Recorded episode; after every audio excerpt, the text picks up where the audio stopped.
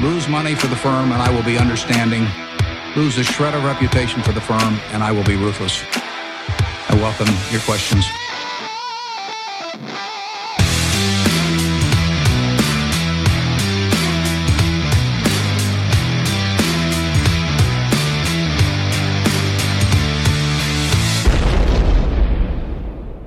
Välkomna till Kvalitetsaktiepodden. Det är jag som är Ola. Ja, och det är jag som är Klas. Eh, Det här är avsnitt nummer 32. Oj, redan? Ja, det sista för året. Det spelas in veckan före julafton. Men det släpps för lyssning torsdag den 27 december. Ja, men herregud, då kan ju ha hänt hur mycket som helst här emellan. Ja, det är helt galet. Eh, Men det är ju för att du och jag inte vill sitta här just den 27 december och spela in som det blir så här. Och av den anledningen att vi äntligen har det efterlängtade och håsade specialavsnittet om Linköpingsbolagen. Ja, Mm, som vi har spelat ju- in här. Mm, precis. Vi är ju från Linköping och då passar det ju bra va? Att köra en Linköping special. Eh, och vi spelar in tillsammans med Niklas och Fabian från Market Makers-podden. Och den kommer också från Linköping. Mm. Så att eh, det var lite givet. Match made in hell or heaven. Det får ni Avgöra själva. avgöra själva. Så att eh, de släpper ju också idag samma samtal i sin podd. Så om vi nu har några lyssnare som till äventyrs brukar lyssna på båda kan det bli sån här riktig déjà vu av det här alltså. Men det kanske är så bra så den tål två lyssningar. Jag, jag vet inte. Det, det får vi se. Så det är så enkelt att då, den här podden kommer bestå då till största delen av den här Linköpings specialen som vi ska klippa in snart. Och sen kommer vi avrunda med ett lämpligt citat inför det nya året. Ja, vad bra. Ja, så att eh, innan vi gör det då så vill vi ju tacka Börsdata. De samarbetar med oss. Eh, ni får inte missa den fantastiska tjänsten. Det finns över 9000 bolag man kan eh, grotta i. Så gå in på borsdata.se och se hur det kan hjälpa er med era investeringar. Eh, det är det. Och innan vi går vidare här vill vi också påminna våra lyssnare om att aktieinvesteringar alltid innebär ett stort risktagande. Aktier kan gå, både gå upp och ner i värde. Satsa därför aldrig kapital på aktier som du inte är beredd att förlora. Det vi säger i podden ska aldrig betraktas som köp eller säljrekommendationer. Gör alltid din egen analys av bolagen innan eventuell handel. Så, och då är det väl en ganska given övergång där från den lilla disclaimern till aktuellt då. Vi skulle ta lite, lite kort aktuellt. Ja. Eh, börsåret 2018, Ola. ja, det är ju inte många dagar kvar här nu. Tre och en halv.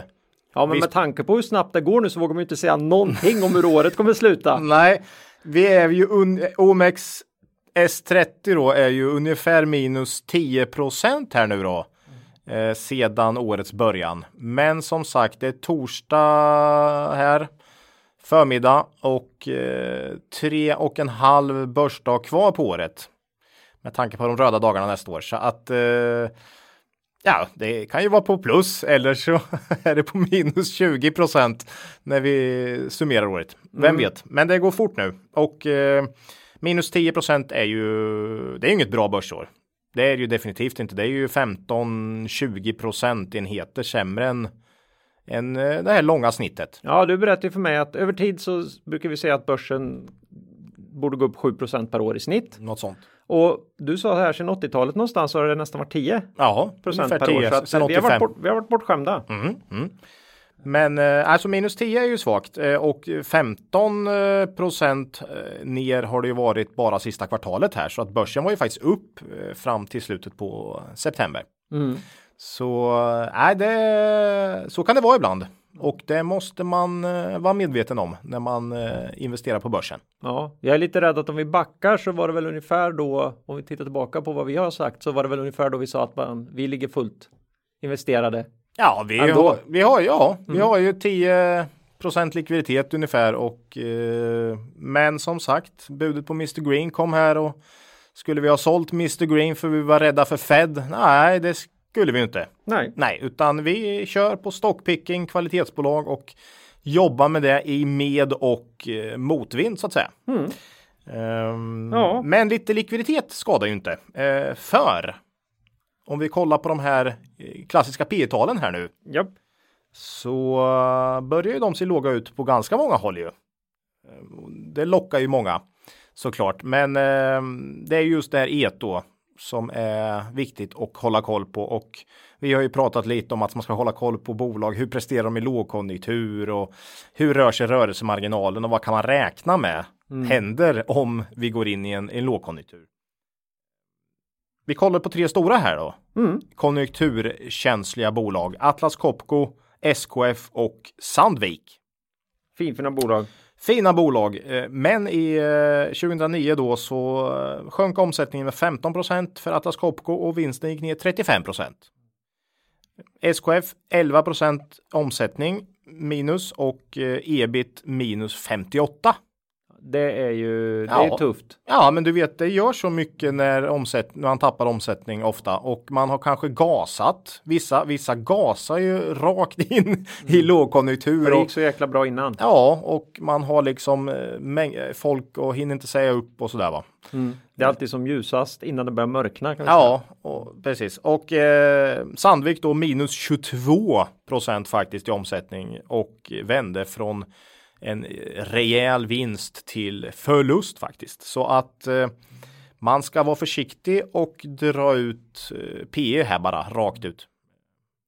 Utan ja, precis. Men de som var med här och eh, nyttjade det här då, för även aktierna gick ju ner rätt kraftigt här. 60 tror jag det var från topp till botten på börsen i snitt. Också. Så kunde man ju få ganska trevliga resor eftersom det här var ju, visade sig inte vara en klassisk dipp, utan det här var ju en finans ja. finanskris. Om man stimulerade ganska hårt mm. så det vände fort där. Mm. Lågkonjunkturen i början på 2000-talet där 2001, 2002, 2003 var ju mer av en sån här klassisk det var ju IT då som rasade mest, men det var ju lågkonjunktur i många delar av samhället där också faktiskt. Det eh, syns ju på bolagen och eh, ja, det var, det var lite mer utdragen. Mm. Eh, men ja, nej, men man får ha koll på det där. De här typerna av bolag ska man köpa ofta när de har liksom i lågkonjunktur när de har eh, liksom tappat en del i vinst. Mm. Och eh, då kan man strunta lite i PE för att vinsten kan ju gå upp väldigt många procent då när konjunkturen väl vänder igen. Mm, man gör alltså Olas högkonjunkturstest. Högkonjunkturstest, ja, ja men det, det, blir ju det då va? Ja. För li, lika förbannat som man vet att lågkonjunkturen kommer efter högkonjunktur så vet man ju att förr eller senare så kommer ju det är ju cykliskt. Allt går i cykler liksom. Uh, there's nothing to cure high prices as high prices. Nej. så uh, nej, men då, då får man ju liksom köpa då och säga att nej, men Atlas Copco har en snittrörelsemarginal på 18. Nu är de på 12. Mm. Uh, ja, de kanske inte kommer tillbaka till 18. Man är lite feg, men man säger 15 ska de nog klara. Ja, då kan du nog räkna med det va? Eh, på lång sikt. Mm. Ja. Och att omsättningen kommer hämta sig igen. Ja, så, ja. så att det är viktigt. Ja. Tänk långsiktigt. Och du pratar om det här att hålla likviditet. Då vill vi återigen säga det, den ska man alltså inte ha lånat då. utan, utan det ska vara om någon gång så ska det vara egna, egna pengar. Mm. Eller inte alls. Nej.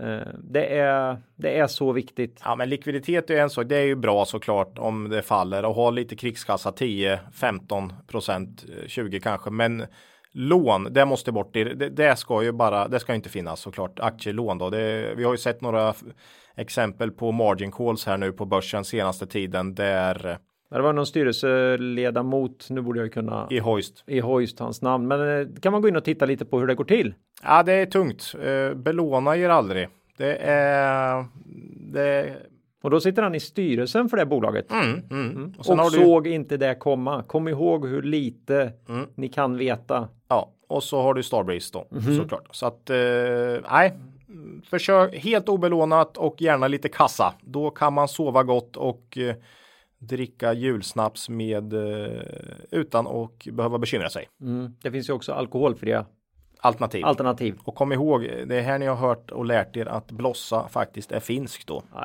Var du tvungen att ta upp det? När jag äntligen hade börjat få lite julstämning. ja. Nej, fy alltså. Ja. ja, jag dricker blossa ändå. Det är svenskt för mig. Ja, nej, ja, men eh, efter regn kommer sol. Mm. Men eh, nu kör vi väl igång den här härliga Linköping specialen va? Ja, så vi lämnar över till Niklas som leder samtalet. Mycket nöje. Och nu är det väldigt många av Kvalitetsaktiepodens lyssnare som undrar vad det här är för röst.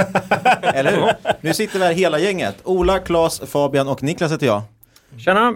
Och vi ska ju köra en Linköpings special som vi kallar för Linköping. Fyndigt namn. Ja. Vi, har inte haft, vi, vi körde ju faktiskt en liten tävling i podden där vi sa att om någon listar ut vad det är för namn och skriver det på Twitter eh, så får de en, eh, så skulle de vinna någonting. Vad vet vi inte. Det var ingen som gissade rätt. Däremot Det var det var någon som som gissade eh, quality makers eller kvalitetsmakarna eller någonting sånt. Det var ganska roligt tycker jag. Ja, Ja. kul. Ja. Eh, sk- ska vi börja berätta vilka vi är för era lyssnare och sen får ni berätta vilka ni är för våra lyssnare? Det blir jättebra. Ska vi göra så? Eh, och vår podd heter ju Market Makers, Niklas och Fabian. Vi snackar ju case.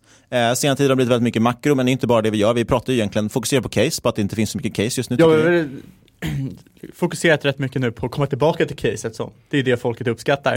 Precis. Och eh, sen varvar vi det med mycket intervjuer också som vi tycker är bra. Och, eh, men generellt så kan man väl säga att vi har lite mer top-down perspektiv. Vi gillar att titta på stora trender och vad som händer och, och sådär. Och sen, sen gräva oss ner i och hitta bolagen. Och ni kommer ju från ett annat perspektiv. Ni kör ju mer bottoms-up. Vilka är kvalitetsaktiepodden? Ja, men det är ju Claes och Ola då. Vi eh, är ju också sprungna här ur eh, Linköpings studentmylla kan man säga. Så det är ju därför det är så kul då att vi har två Linköpingspoddar. Och vi kommer ju från precis tvärtom håll när vi börjar då. Och det är därför det är så roligt här att man faktiskt kan köra en, en match här på något sätt. Eh, Från två olika. Förmodligen kommer vi fram till samma sak men vi börjar i olika ändar. Ja, det var Ola ni hörde Som där. Lady och Lufsen när de Ja. äter spaghetti. Typ, typ den. Ja just det, vi kysser varandra i mitten där Ja, någonstans. Ja ja. det hoppas vi, det kan bli lite kärlek. Eh, nej, vi har ju haft eh, bolagsfokus rakt igenom och håller på och söker det vi kallar för kvalitetsbolag då. Och inte bara kvalitetsbolag utan gärna försöka hitta några som är värda kanske att investera i då. Eh, inte, har inte varit så lätt sista Nej. tiden men vi kämpar på för det vi gör. Mm. Ola kan berätta, vi jobbar ju med det här på heltid. Ja, vi har ett bolag som vi har jobbat, eller jag har jobbat med i 15 år men eh, nu jobbar ju Claes också sedan ett och ett halvt år tillbaks och vi jobbar ju med värdeinvesteringar och värdeinvesteringar är ju basen för podden också. Buffett, Lynch, Howard Marks. Och det är ju typ exakt våra största inspirationskällor också. Det är Även de vi- investerarna vi har grundat oss i, men sen har vi tagit ett annat, ett annat eh, Exakt. grepp om det. Mm. Varför ska vi prata om Linköping då? Ja, för att eh, vi bor här och eh, verkar här. Och, Det är väl som Warren Buffett säger, man ska kolla på hemmaplan. ja, ja. Gräva där man står. Eh, nej, men vi, det finns lite intressanta bolag med tydliga eh, branscher helt enkelt. Och vi har ju valt ut liksom de tre som kanske mest är förknippade med Linköping, eller de tre bolag som folk tänker på, Linköping, eller liksom tänker på när de hör Linköping. Exakt, och man kan ju nämna, vi är ju bägge stockholmare, men vi har ju bägge pluggat här i Linköping, Yes. precis som ni har gjort. Eh, till och med lite på samma program, lite överlappningar det i alla fall. Alla är ju ingenjörer härifrån kan man säga. Eh, bara det att jag vägrade läsa klart. Ska Det vi är, det är många som har Vi hoppat ska, av. vi ska prata Cloetta, vi ska prata Sectra som ingen fattar vad de gör. Och så ska vi prata om eh, Saab som alla vet precis vad de gör. Eh, ett bolag som gör folk feta, ett som räddar liv och ett som dödar liv. Kan man säga så? Ja, det var, Ja, ja, det var ja. lite hårt. Men lite hårt. De skulle också vilja säga att de räddar liv i och för sig. Men, ja, nej, men det är ju lite kul. Vi var ju vi var på universitetet då när den stora striden stod huruvida man skulle få sätta upp ett flygplan då vid själva universitetet. Alla som åkt förbi Linköping vet ju att Saabs plan finns ju längs E4. Men uppe på universitetet där var det stopp. Fick Så ibland, eh, så ibland så vet, förstår man inte riktigt var pengarna kommer ifrån som finansierar hela den här. Ryktena när Verksamheten. man, när man pluggade på universitetet var att designen på campus såg ju ut på det sättet för att man snabbt skulle kunna bygga om det till en eh, fabrik för just Saab. Ja, eller en hangar möjligen. Hangar också, Ja, och ja. det såg man ju eh, tentamenssalarna som var i stort sett gamla hangarer. Ja, det är ju, jag tror på den. Ja, absolut. Nej, men jämför med liksom karisman i Uppsala och Lund till exempel och så kommer du hit. Det är lite, lite skillnad. Ja, men det är ju plåtlada utanför stan. Ja, det är det. Precis. Där har vi faktiskt Norrkö- campuset i Norrköping är faktiskt väldigt fint i de gamla fabrikslokalerna med tegel och sådär. Så den är, den är mycket snyggare. Då tycker jag vi börjar med bolaget Cloetta. Det är ju ett bolag som alla känner till. Eh, men vi kanske ska berätta någonting om dem. Är det någon som känner att de har någon koppling till det här bolaget? Ja, Jag, jag bor ju i Ljungsbro då. Eh, det är ju eh, en ort utanför oerhört vackert beläget vid Göta kanal.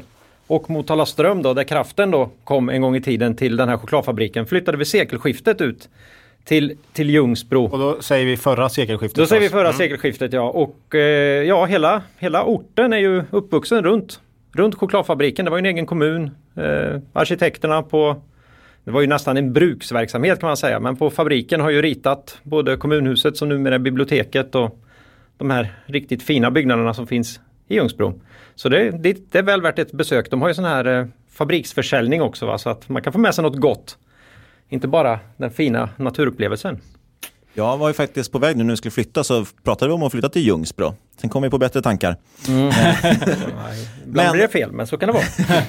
Ja, men det man kan säga om Cloetta är att de äger ju, alltså det handlar ju bara om varumärken. Mm. Man har ju Läkerol, kexchoklad, Ahlgrens bilar, eh, mitt favoritgodis Polly Ja. och även. De, Men är inte det allas, är Polly. inte Polly allas favoritgodis? Det är ju Nej, mitt favoritgodis. Ja, jag vet en del som inte gillar det. Plopp Ja, också. Plopp gillar på gott. choklad, eh, chokladrussen. Eh, mest intressant just nu är ju kanske då juleskum. Oh, Det kan man ju åka till Cloetta-butiken och köpa stora två kilos eh, Och dunkar, att de på sen eh, att säga. 2017 äger Candy King och det är ju Precis. sjukt populärt nu i juletider. Verkligen. jul, juleskum såg jag var fjärde största godispåsen på årsbasis. Säljs bara under jul. Och ändå så kommer Ja. de upp För nummer på, fyra. på året. Ja, det är Det är imponerande. Galet. Ja. Och Det är väl som eh, vet du, det, julmust också. Mm. Säljer galna volymer och där har ju Coca-Cola, vet, eh, kan man ju lyssna på faktiskt, Kapitalet gjorde en podcast om julmust som är värd att lyssna på. Den var rolig faktiskt. Det är ett gammalt familjeföretag som gör eh, i princip all julmust, eller essensen till det. Mm. Cloetta i alla fall grundat 1862. Där kan man prata långsiktigt eh, bolag. Ja, Är det ett kvalitetsbolag då? Ja, det tycker jag faktiskt. Och eh, grundar, grundaren har ju kvar ägande via ättlingar fortfarande. Eh, via Hjalmar Svanstedts eh, stiftelse här då va. Eh, så det, jag tycker det känns intressant och kvalitet, självklart. Eh, och många av varumärkena här, eh, hörde på Niklas Anderssons podd här. Investeraren. Går, investeraren går ju tillbaks 70, 80, 90, 100 år tillbaks i tiden och väldigt stor del av omsättningen är fortfarande baserad på de här gamla varumärkena vilket innebär att det här måste vara en, ett vallgravsbolag så att säga. Verkligen, de säger det också, Cloetta själva säger ju att det är en extremt impulsstyrd marknad. Alltså just godis är det mest impulsstyrna i, i dagligvaruhandeln. Man har ju viss konkurrens från det här, man kan prata om EMV, alltså när ICA till exempel gör sina egna varor och så. De har ju E- ICAs egna choklad och så vidare. Men det är jättesvårt att slå sig in där, så det står bara för typ 10% av försäljningen. Eh, det folk gör är att man plockar, man köper på impuls och då plockar man ju en kexchoklad, eller man plockar det man känner igen och så ligger det ofta i slutet vid kassan och sådär. Mm. Och det känner man igen själv om man går och handlar hungrig, då köper man ju med sig godis. Det gör man ju inte om man inte är hungrig. Kan det vara att folk skäms lite också så man bara rycker eh, något snabbt så folk inte ska se och då blir det det här. Så kan det säkert. Sen tror jag också att det blir, det blir comfort food och då, då vill du ju ha det här det du känner igen. Ja. Ska du då köpa en kexchoklad som är off-brand som inte är det här vanliga, så smakar den annorlunda, ja då har du precis förstört den kvällen. Ja, Jag vet inte ens vad prisskillnaden är. Den, den kanske Jag är... tror, jag tror inte att det ens är någon prisskillnad. Jag tror, Nej. nej. nej, jag tror inte de har det, för just framförallt med kexchoklad vet jag också hört att de har så extremt, alltså det, det, de har växt väldigt bra marginaler ändå, men den är extremt billig att tillverka.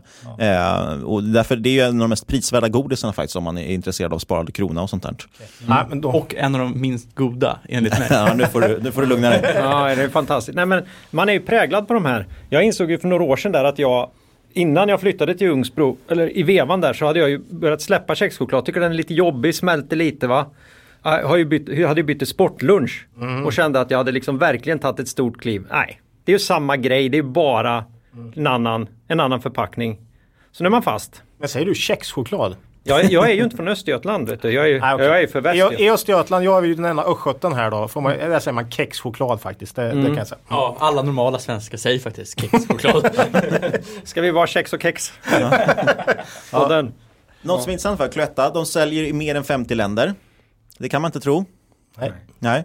Eh, huvudmarknaden dock är ju Norden, Nederländerna, eh, Storbritannien och Tyskland.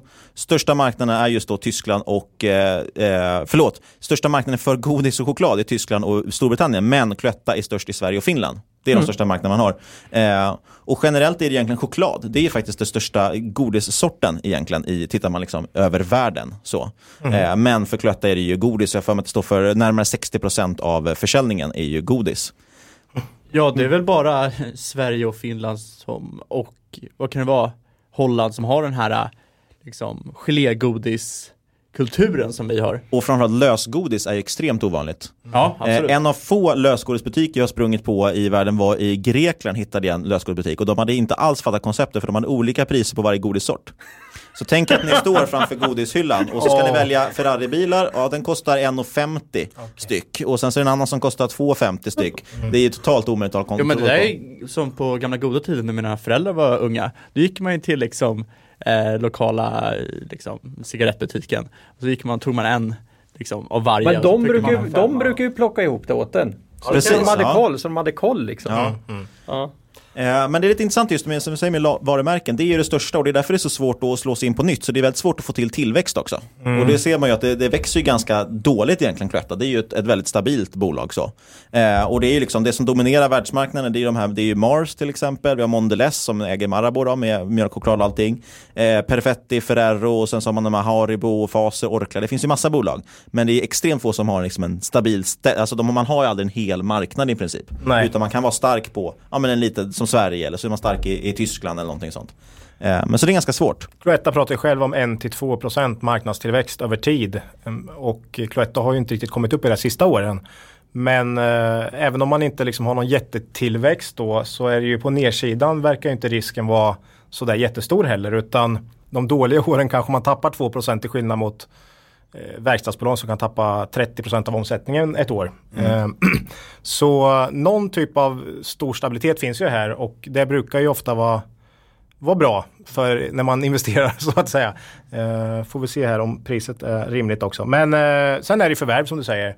Man, det, det tar för mycket tid och dessutom med tanke på hur mycket man väljer inkörda varumärken så är det bättre att förvärva än att bygga upp. Så det är ju en viktig del av Cloettas tillväxt. Lite som man gjorde där med Karamellkungen då förra året. Mm. Det säger man själv också, man drivs främst av det är befolkningsutveckling. Eh, är en stor drivare för tillväxt. Tyvärr ser inte den jätterolig ut då för Europa.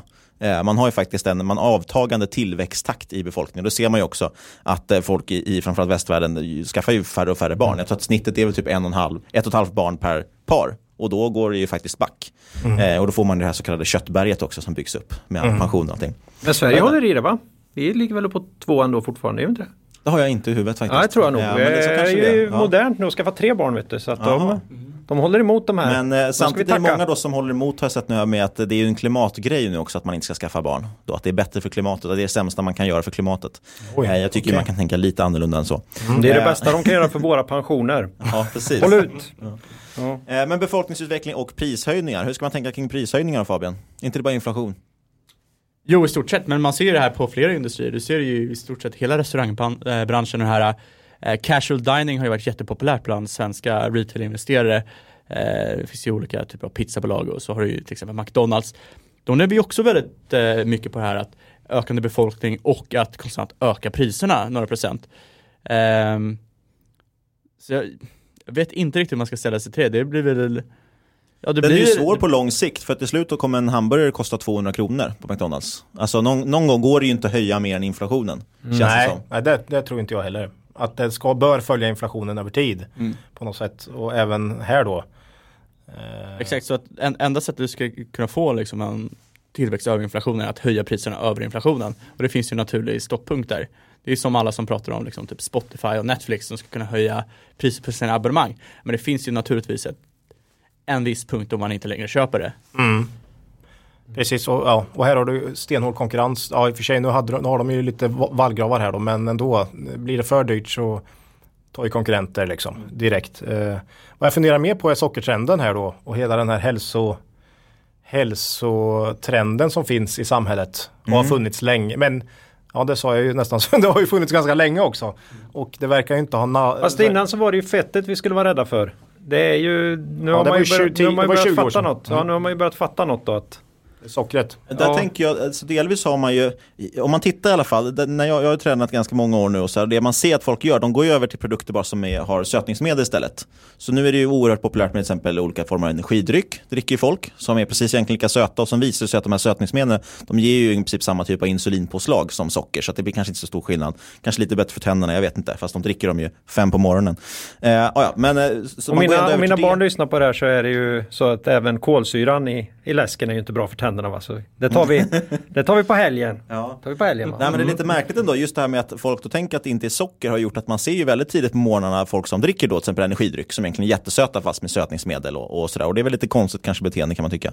Eh, och man går över till sådana här proteinbars och det ena och det andra och de blir inte goda om man inte har socker i för att de blir lite söta. Jag kan tänka mig att eh, det är lite som, som snus i alla fall de här gelégodisarna, det finns inte riktigt något alternativ än. Har du till exempel en chokladkaka, då kanske det finns någonting i det att du kan gå över och ta en proteinbar. Inte riktigt, men kanske.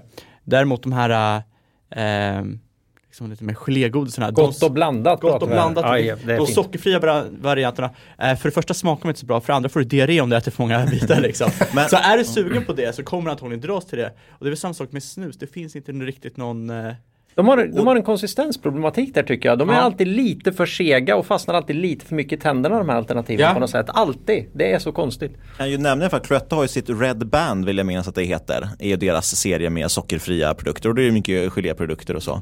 Eh, sen har man ju också gett sig in i nötbranschen och säljer eh, lösvikt av nötter och sånt. Eh, eh, nu kommer jag inte ihåg vad det märket heter bara för det som de har. Men de har i alla fall ett stort nöt. Parrot eller något, är det inte det? Ja, Jag tror inte att det är den de har. Men Nej, ja, nej. det är stund som att de har i alla fall nötter och den är intressant för den växer snabbare än godismarknaden. Där tror jag man har typ 2-4% årlig tillväxt på marknaden i alla fall. Eh, sen exakta Men hur stor var den från början då? Det vet jag inte. det kanske antagligen är mycket, min, mycket mindre. Men- För eh, Cloettas del så står det för ungefär 4% då.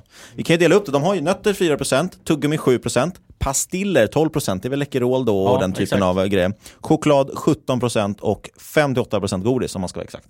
Mm. Så det är väldigt stort, det är en tredjedel av Sverige ungefär av det. Jag tänker på det här liksom tyngdpunkten på påsk och jul också att då är det okej att unna sig. Eh, man kanske tappar på det här att folk köper jätteofta och varje dag eller så men eh, men just påsk och jul då är det som att de här hälsotrenderna får stå, stå tillbaks på något sätt. Eller hur? Då undrar man sig. Och det tänker jag på just något som har blivit väldigt populärt inom just när folk har då börjat träna och så just med den träningstrenden. Är att då det som har smugits in nu det är ju det här med cheat days. Att man har fuskdagar. Eh, det vet jag bland annat Har jag helt missat. Ja, Ja, intressant. bland The Rock, om ni känner till den, den skådespelare som är, han är två meter lång och två meter bred med bara muskler. Dwayne Johnson. Dwayne Johnson, precis. Han är ju ibland lite populär på Instagram för att han lägger ju alltid upp vad han äter på sina fuskdagar. Han har en dag i veckan tror jag att det är. Och då käkar han, då beställer han ju typ tre familjepizzor med pepperoni och sen liksom 23 cupcakes. Och då, nu överdriver jag inte, alltså det är på riktigt den, de nivåerna. Och det Det är frosseri alltså. Så att slår man ut över en vecka så äter han ju fortfarande mer onyttigt än alla andra. så att jag vet inte. De här fuskdagarna är väl sådär. Ja. Men relativt konjunkturkänsligt har vi sagt. Ja. Eh, jag drog ut här, eh, man kan ju ladda, vi, vi nämner väl det i försnacket, men vi, vi ska ju samla ihop lite bilder och grafer och grejer också som man kan ladda ner här till om man vill. Eh, då har jag dragit ut faktiskt för tre, tre andra bolag. Då är det Hershey's, Mondelez och, gud vad heter de sista då? Ja, nu kommer jag inte ihåg det. Tootsie Rolls heter de. Tre bolag som säljer godis, liknande bransch. Och alla tre Tootsie haft- Rolls är ett eget bolag. Ja, det är faktiskt noterat i USA. Ja, Ja. Eh, alla tre har ju faktiskt ökat omsättningen genom senaste fallet, genom finanskrisen är det jag tittade på. Jag tittar 15 år tillbaks nu. Eh, och det är ju stabila bolag, de flesta håller ju faktiskt ändå en helt okej tillväxt också. Så det är ändå en, en intressant marknad så. Men då är frågan vad man betalar för sådana här bolag. Ja, eh, Cloetta har ju faktiskt haft hyggligt stabila marginaler om man justerar för alla engångskostnader. Och vi brukar alltid prata om det här att liksom engångskostnader, om det alltid finns, är inte engångskostnader va. Men eh, man har en ebit-marginal på 10-12, hyggligt stabil, eh, omsättningen växer inte så fort men man har heller inte så stora risker på nedsidan.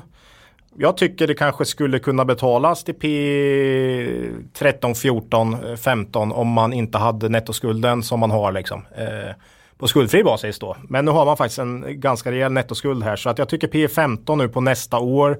Ganska offensiva prognoser såg jag här på Ja, Faktset. För Eh, rullande 12 månader tror jag, då får man upp P 22. 22, ja. Mm. Så det är ju rätt kraftiga då, Ja. tillväxtökningar som räknas in. Ja, vi kollar vad analytikerna trodde här om 2019 och då, då, la- då P är ner på 15 då. Det vet man ju fortfarande Men det en nat- om det blir så. Men det En är hyggligt naturlig stabilt. effekt här eh, av att man avyttrar den här italienska verksamheten. Ja, man har som ju- har varit ett sänke. Så, så den, Det kanske kan vara så att det ligger Mm. mer att man bara tar bort de här kostnaderna som har varit där förut. Så att jag vet inte hur offensiv den är. jag tror inte den är så mycket mer offensiv än det faktiskt. Nej. Eh, men P15 då, nettoskuld, direktavkastning 4% lite drygt. Mm. Delar väl ut typ 50% resultatet till Ja, 40 till 60. Ja. Så ja, nej, jag vet inte. Det, för en utdelningsportfölj kanske om man vill ha något stabilt och inte vill ta för mycket risk. För risken känns, ja det är mest på värderingen då. då. Men eh, över tid så borde ändå det här vara hyggligt stabilt tycker jag. Jag drog ett, ett snitt från, eh, från Börsdata, drog jag ett snitt på övriga världen. Dock ska det tilläggas, då är det för livsmedel generellt. Så just det är ju en del annat eh, skräp höll jag på att säga, men alltså andra bolag som inte är riktigt relevanta jämförelser. Typ, jag tror jag kan tänka mig att ICA och Axfood och de säkert hamnar med i den här. Orkla är säkert med. Precis, eh, och då var snittet för, om man drog övriga världen, alla bolag helt enkelt som finns på börsdata i den branschen, då var ju P snittet på 17. Ja. I Norden för 34 och då har jag tagit bort de negativa, de som har visat förlust. Eh, det låter ju väldigt högt, 34. Ja, men det är ju den här stabiliteten som ofta, jag, alltså jag kommer ihåg redan när jag började liksom jobba med aktier för 20 år sedan att man var, jag var Axfood just då som jag tittade mycket på och var så förvånad över de extremt höga värderingarna. Men man såg det mer som en, Istället för banken. istället för banken då, vad får du här? Ja, du har 4,3% direktavkastning, ja då köper jag det trots att P är 18 då eller var det 19 kanske. Så ja, det är en stabilitet som man får betala för här helt enkelt. Och någonstans, i, gör de inte några jättestora fel så borde det ju då åtminstone följa inflationen tänker jag i omsättnings, omsättningstillväxten. Ja. Och därmed borde du ha en liten, en liten avkastning varje år. Vad jag tänker här är att om man är riktigt långsiktig så kan det här vara jättebra. Ju- Just att, men, men misstajmar du kursfluktuationerna här så kan du ju den här direktavkastningen försvinna på ett par dagar liksom. Eh, men om du är riktigt långsiktig och känner att det här är någon stabilitet, ja du ser det som bankränta då, 4%. Då är det ju hyggligt kanske.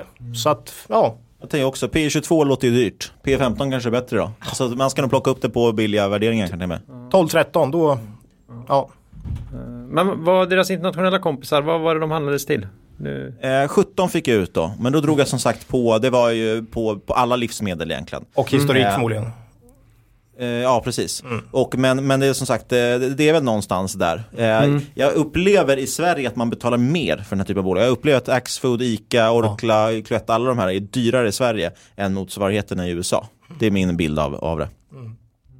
Eh, sen har jag skickat med massa grafer här om råvaror och ena delen. För att 70% av Cloettas kostnader här ju till inköp av råmaterial och emballage. Och då är det framförallt socker, kakao eh, och där har man en massa ja, ändringar, sockerkvotsystem i EU. Så där. Det behöver vi inte gå in på, det är ganska tråkigt. Men, eh, men det är en stor del av deras kostnader. Men det är ingenting riktigt jag tycker man ska sitta och spekulera i sockerpriser till exempel. Det blir väldigt svårt tror jag. Och, Ja, och Cloetta är nog ett bolag man ska köpa och äga över lång tid på något sätt om man, om man är intresserad av den typen av bolag och då liksom.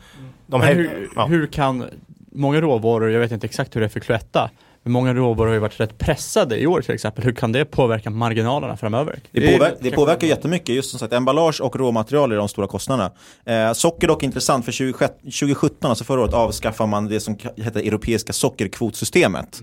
Eh, och det jag vill minnas när jag läste om det, nu var det ett tag sedan det avskaffades, men när jag läste om det så vill jag minnas att det var att man, man har ju kvoter egentligen från vilka länder man importerar. Så att man helt enkelt ska ha väldigt mycket europeiskt socker. Eh, det här är någonting jag tjatar mycket om privat, att det var inte Trump som var först med handelstullarna. EU har väldigt mycket olika kvoter och, och protektionistiska agenter, precis som Kina också för den delen. Eh, men som man har skyddat liksom sockerpriserna. Så nu, men nu, från och med nu så följer man ju faktiskt världsmarknadspriset. Eh, dock har man fortfarande importtullar till Europa, eh, bland annat på socker då vill jag minnas. Så att, eh, men jag tror inte man ska dra för stora slutsatser på det. Sockerpriset går som många andra råvaror i cykler, liksom upp och ner hela tiden. Så som du säger, lång sikt så kanske Man kanske ska vara beredd på att det påverkar marginalerna. Det gör det, och det säger de ju själva också i årsredovisningen att man kan titta 2017, ja då var det bra pris för då, eller bra år för då sjönk priserna jättemycket och 2017 2018 så var det ett annat, en annan utveckling och så vidare. Eh, Jag skickar med lite grafer där. Det är socker, kakaobönor, mjölkpulver, mandlar, hasselnötter, cashewnötter, wellpapp kan kolla. Wellpapp, wellpapp har blivit jättedyrt. Eh. Ja, men det vet jag ju att Stig- skogsbolag, ja, ja men det stämmer. ja. Stiger från 600 till 700 euro per ton senaste året. Mm. Ska vi hoppa vidare? Ja, slutliga tankar kanske vi ska ta. Någonting Eh, sista om bolaget. Utdelnings, eh, lång utdelningsportfölj. Eh, Vi tycker inte det känns så här jättespännande för tillfället. Det är väl så. Nej, jag har skrivit ner här, noterat aktien ner närmare 12% i år, men fortsatt hög värdering. Mm. Så att den, man får väl hoppas att den går ner ännu mer, om man vill ha den. Ja, inget för mig just nu. Eh, Det är ingen som äger bolaget. kan, ingen som äger. Nej, Kan, kanske okänsligt, okänsligt för konjunkturen men eh, Det är det nog. jobbigt om, liksom, om, det, om det bara växer med inflationen och ska eh, följa med börsen ner, då kanske det inte är superkul. Det man kan hoppas på tänker jag här, eh, det är ju att det blir som i, många andra, när man haft en dålig marknad så säljer ju folk allt för att få likviditet.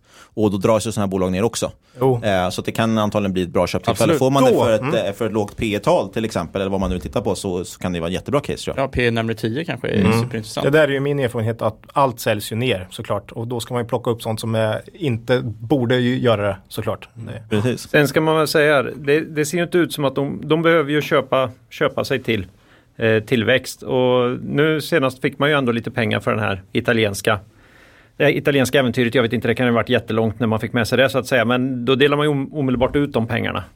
Det är ju ett ganska tydligt tecken på att det är inte så att de sitter och slår just nu Nej, på, på någonting. De har inget att lägga pengarna på så då delar de ut dem. Mm. Och med den balansräkning de har så kunde man ju kanske gjort något annat med. Ja, nej, så det, Det kan ju vara värt att notera, tittar man på direktavkastningen så ser, ligger den på över 5% Och det är ju för att de har delat ut extra Så där är det viktigt Ja, att titta just på det. ordinarie det, ligger på precis. typ 3% någonting tror jag good point. ja, 0,75 kallar de väl sin. Jag har en övergång till nästa bolag. Mm. Eh, Förutom att båda är från Linköping. De har också exakt samma market cap. Jaha, 7,5 miljard. Men det här bolaget omsätter en fjärdedel så mycket då som eh, Cloetta. Kan det vara en hedgefondstrategi och handla spreaden mellan Cloetta och eh, Sectra?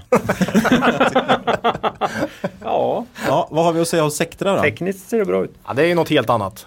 Det här är ju Väldigt mycket yngre för det första yngre och eh, kraftigt ingenjörsdrivet eh, bolag. Med huvudkontor här i Linköping. Det tror jag inte Cloetta har längre va? Ja, om vi öppnar vädringsfönstret här och har lite bra kastarm kan vi nog nästan träffa dem va? Ja, Sectra menar du? Ja. Jo, precis. Men eh, Cloetta sitter, de är i Stockholm nu. Ja, de, Men det ska jag dra en liten historisk genomgång? svikare. Ja, berätta om Sectra. gärna Fabian. Ja, det grundades då 1978 här i Linköping med eh, konsultverksamhet. Det firar alltså 40 år i år. Och det var alltså ett team av forskare från Linköpings universitet som skulle skapa säkerhetslösning för banker. Och då Swish då eller? Ja, men då kan man tänka så här, jaha, men det här är inte det Sectra jag liksom känner till idag. Namnet Sectra, det kommer från de första bokstäverna i Secure och Transmission. Alltså, det blir säkra överföringar. Och eh, bolaget är fortfarande väldigt kopplat till universitetet.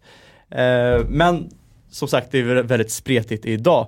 De håller på med flera olika saker. De håller på med digital fotoutrustning, eh, värmereglering för bostäder och monitorsystem för flygtrafik. Ja precis, det är lite sådana märkliga grejer de gjort genom åren. Men det de flesta känner till är ju det här med bildigenkänning och allt vad det är för någonting. Yes, och det var ju deras gamla, eller ja, gamla, deras nuvarande ordförande och VD Torbjörn Kronander som, eh, ja de ju åt Sectra helt enkelt att satsa på bildbehandling för radiologi eh, i slutet på 80-talet. Mm. Okej. Och Intressant. eh, idag är det närmare 2000 sjukhus världen över som använder de här eh, medicinska produkterna. Eh, runt 75 miljoner radiologiundersökningar per år via Sectra-system. Det är rätt mycket, tyvärr är det så många som behöver göra det kanske. Ja. För sig, det är väl en undersökande åtgärd i och för sig, så det behöver inte vara negativt. Eh, vad har vi för koppling till Sectra då? Ja, Ja, det var universitetet. Min eh, fru är ju uppe på universitetssjukhuset och hon är ju faktiskt nu någon form av eh, ansvarig eller någonting för det som kallas för visualiseringsbordet som man använder under undervisningen och det är ju Sectra som har tagit fram. Det vore väl konstigt om de inte hade Sectra här va? Ja, precis. Eh, och då kanske man ska prata om deras fyra affärsområden. Där visualiseringsbordet går ju in under Business Innovations heter det benet. Och det är ju alltså då utveckling nya produkter, medicinsk utbildning och förvaltning av en patentportfölj. Hur stor andel det av omsättningen? Har vi? Jätteliten. Okej. Eh, det är allt jag kan säga. Ja. Sen har man där Secure Communications och det pratar man om kryptoprodukter. Det tycker man att man borde kunna lyfta fram mer nu när det varit kryptovalutor hås och sådär.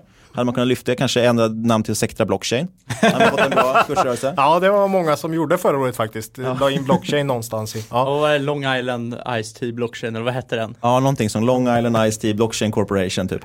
Eh, och Kodak ska, skapade, skapade sin Kodak Coin. Ja, just det. Eh, Secure Communication är i alla fall väldigt intressant. Det växte med 35% förra året. Eh, och det är för att man, man har fått koll på kostnadskontroll och framförallt man har tagit emot nya produkter bland annat inom ener- energisektorn och så.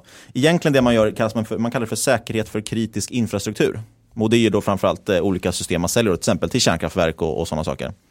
Eh, också väldigt dock liten del av eh, vad heter det, omsättningen. Sen har man Sectra Customer Financing. Rätt intressant finansieringslösning för deras kunder helt Det är enkelt. vissa som kör det brukar vara bra. men det, är det nära kopplat till image, imaging Precis, så verksamheten, när man säljer in då, då, man lyfter fram det själv att det är en väldig fördel i upphandlingar. Så att när man håller på med upphandlingar och ska sälja in något system till sjukhus så kan man dessutom bjuda på finansieringslösningen. Och det är ju ett enkelt sätt att, faktiskt att få ränta på sina pengar egentligen. Då har man ett eget sparkonto kan man nästan säga. Men eh, över 90% av eh, rörelseresultatet kommer från Imaging IT Solutions. Så det är väl det man får, borde fokusera på. Och det här är då det är radiologi, mammografi, patologi, kardiologi, massa, massa ologier. Eh, och eh, där har man väl den här megatrenden med ökad cancer, tyvärr. Det är det de är duktiga på. Ja, men jag tyckte det var jätteintressant när man har ju läst på innan här och eh, det som är väldigt hoppfullt och som är väldigt bra för Sectra det är ju att folk börjar överleva cancer. Man är ju på väg mot ett läge och det tar tid. Och herregud, folk dör fort i cancer så det är ju, vi är långt ifrån men statistiskt inte individuellt utan statistiskt så överlever vi fler och fler cancerar och vi kommer åt dem. Men det är ju också att du, det är ju livsvarigt. Du kommer ju alltid behöva komma tillbaka och du kommer vilja kolla. Det måste vara fruktansvärt att leva med det där och det är ju precis då Sectras produkter kommer in. Så här, här har ju, känns som att de är väldigt, väldigt väl positionerade i den positiva trenden som ändå, som ändå cancer är i. Så, Eh, antalet nya cancerfall per år i världen beräknas öka med mer än 50% faktiskt Mm. till 2030. Då, 2030. Eh, det är inte så bra då, men, eh, hur många det är av ju dem är bra sådana för som- sektor om man ska vara hård. hur många av dem är folk som har överlevt cancer ett varv och sen fått det igen? Det vet vi inte va? För, Nej, det, för det kommer bli det ju vanligare och vanligare. fråga. det Ja, kommer bli precis. jättevanligt och att man som ung då överlever en cancer och sen kanske man har lite större risk att stöta på en cancer när man blir äldre och Mm. sådär. Så att, Jag, kan, eh, jag skickar med en, en tabell där på den frågan du hade Olof med hur stor andel av varje affärsben står för. Både omsättning och rörelseresultat. Men man kan nämna att eh, Business Innovation står för ungefär, ungefär 3% av rörelseresultatet. Secure Communications, alltså den här grundprodukten, den står för 10% av omsättning men bara 3% av rörelseresultat.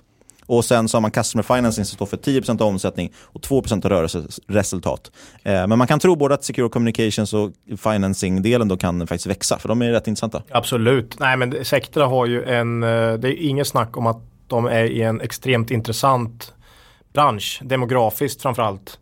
Så känns ju det här verkligen spot on och eh, förhoppningsvis bra för mänskligheten också då. Mm. Över tid. Så att eh, vi ska ju snacka lite värdering och så. Jag, jag förstår att värderingen är hög liksom. Eh, jätteintressant.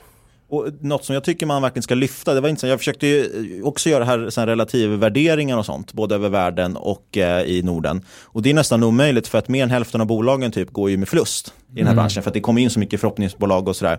Där tycker jag verkligen man skulle hitta en sekt att de är ju superlönsamma. Alltså de tjänar ju väldigt mycket pengar ändå. Eh, de lägger ungefär ja, vad var det, 10-15% av intäkterna på R&D Så man finansierar ju hela utvecklingen och forskningen själv. Och dessutom för en ganska liten del egentligen av resultatet. Eh, och det är då förhoppningsvis kan man få då och då kan man få någon spin-off eller hitta någonting nytt som gör att man får ytterligare lönsamhet. Liksom. Eh, det är ju väldigt hög avkastning när man väl hittar ett projekt som funkar. Ja, det, är, faktiskt- det, är, det är ett spännande bolag faktiskt. Och sen är de ju liksom ändå rätt diversifierade i flera länder. Eh, De är inte bara verksamma i Sverige, de har ju liksom eh, verksamma i USA, liksom flera länder och i Europa. Det är väl bara cirka 30% som kommer, och deras omsättning som kommer från Sverige. Precis. Eh, ja, Nej men eh, bra lönsamhet som du sa. Det är liksom 15-20% rörelsemarginal sista fem åren och lite, lite sämre senaste två kvartalen här nu då. Och aktien har ju kommit ner lite på grund av en ganska svag eh, Q3 här då. Men eh, nej, välskött nettokassa och, och så. Så att eh, jag förstår att många vill ha det här. Tillväxten var lite lägre faktiskt än vad jag trodde de har ju ett, ett mål va, om det, jag ska få att det är 50% rörelse, 50% tillväxt i rörelseresultat var femte år vill man ju landa på.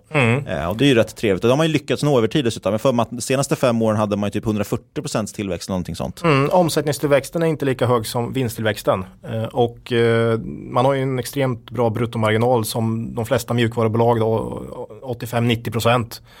Så eh, det brukar ju liksom leda till bättre lönsamhet över tid också. För Man behöver inte öka antalet anställda så mycket efterhand. Så eh, nej, väldigt fint bolag men omsättningstillväxten är ju ensiffrig. Men vinsttillväxten kanske 15 i snitt då per år. Eh, och man kan ju nämna, innan vi går in på värdering, så kan man nämna, det är väldigt många, när man pratar om den här megatrender som är så fint buzzword nu för tiden. De har ju väldigt mycket sådana grejer som ger dem medvinden då. En Jag vet inte om det här med megatrender är överskattat egentligen alltså. Nej, inte överskattat. Men jag, jag kan uppleva att, att folk ibland slänger sig med någonting sånt. Ja, men det här är en megatrend, vi har digitalisering av samhället. Liksom. Så säger man, ja, det betyder att det här bolaget är köpvärt. Ja, visst, absolut, över hundra års sikt kanske någonting. Eller, så här, alltså vissa grejer, eller som vi pratar om befolkningsökning eller någonting sånt. Det, det, det är ju saker som spelar ut över väldigt, väldigt lång tid. Det är ingenting man kan spekulera på kvartalsbasis. Nej, och och sen då kan ju vissa- inte i värdering idag. Vissa bolag kan ju, kan ju slarva bort det där så att säga ändå, plumpa köpa då. Eh, Men om man kunde köpa alla i en bransch då. Ja. ja. Men man har i alla fall många sådana intressanta megatrender. Ja. Bland annat är artificiell intelligens och framförallt machine learning. Det är väl det som är mest intressant i närtid. Verkligen, för där satsar man mycket på och just machine learning är extremt, extremt bra just för bildanalys. Man har ju redan nått så långt att machine learning är ju bättre än doktorer på att upptäcka cancerfall just på olika former av radiologi och, Häftigt, och den häftigt. Mm. typen av bilder. Och det är precis det Sectra håller på med.